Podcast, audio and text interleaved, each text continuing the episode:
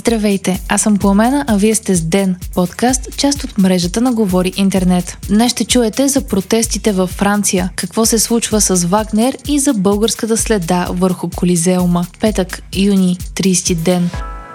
Народните представители приеха ветото на президента върху поправките в закона за съдебната власт. Те бяха направени на 2 юни и предвиждаха Националната следствена служба да бъде извадена от прокуратурата. Тогава поправките в закона бяха гласувани директно на второ четене по предложение на Възраждане.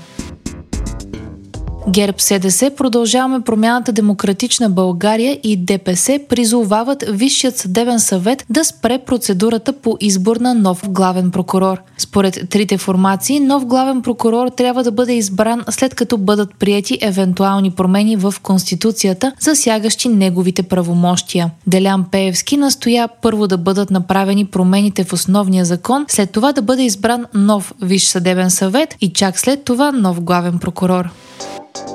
Близо 670 души са били арестувани във Франция след продължаващи вече трета вечер сблъсъци между протестиращи и полиция, съобщава BBC.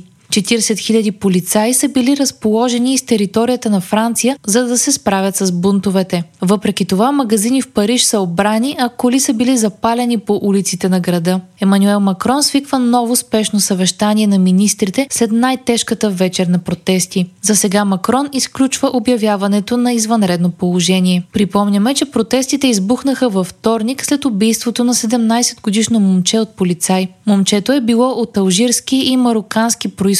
Повдигнати са обвинения за умишлено убийство на полицая, който го е застрелял.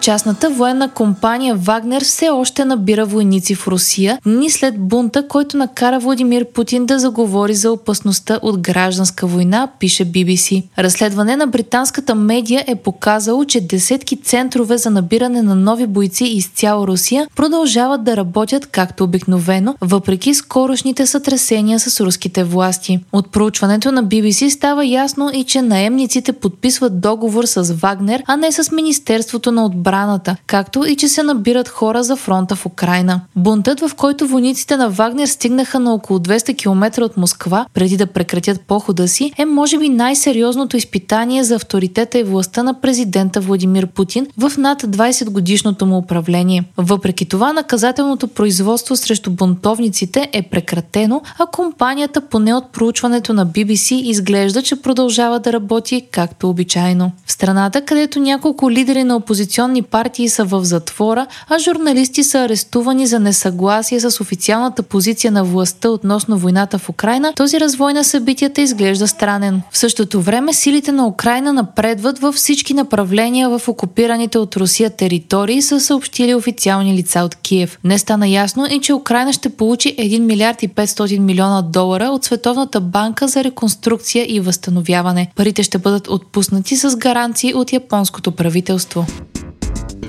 Преди няколко дни се появи видео, в което мъж издълбава на стената на Колизеума в Рим Иван плюс Хейли 23. То бързо се разпространи из мрежата, а днес италианската полиция съобщи, че е открила и кой е главният герой във видеото. 27-годишен българин с британско гражданство. Иван е роден в Ловеч, но работи като фитнес треньор и шофьор на доставки в Бристол. Приятелката му Хейли, която също се вижда на видеото, не представлява интерес за властите. До Иван обаче е изпратено писмо, с което полицията го уведомява, че срещу него се води разследване. Ако бъде признат за виновен, той може да получи глоба от €15 000, както и затвор до 5 години. Вие слушахте подкаста Ден, част от мрежата на Говори Интернет. Епизода подготвих аз, Пламена Крумова Петкова, а аудиомонтажа направи Антон Велев. Ден е независима медия и разчитаме на вас, слушателите ни. Можете да ни подкрепите, като станете наш патрон в patreon.com/Говори Интернет и изберете опцията Денник.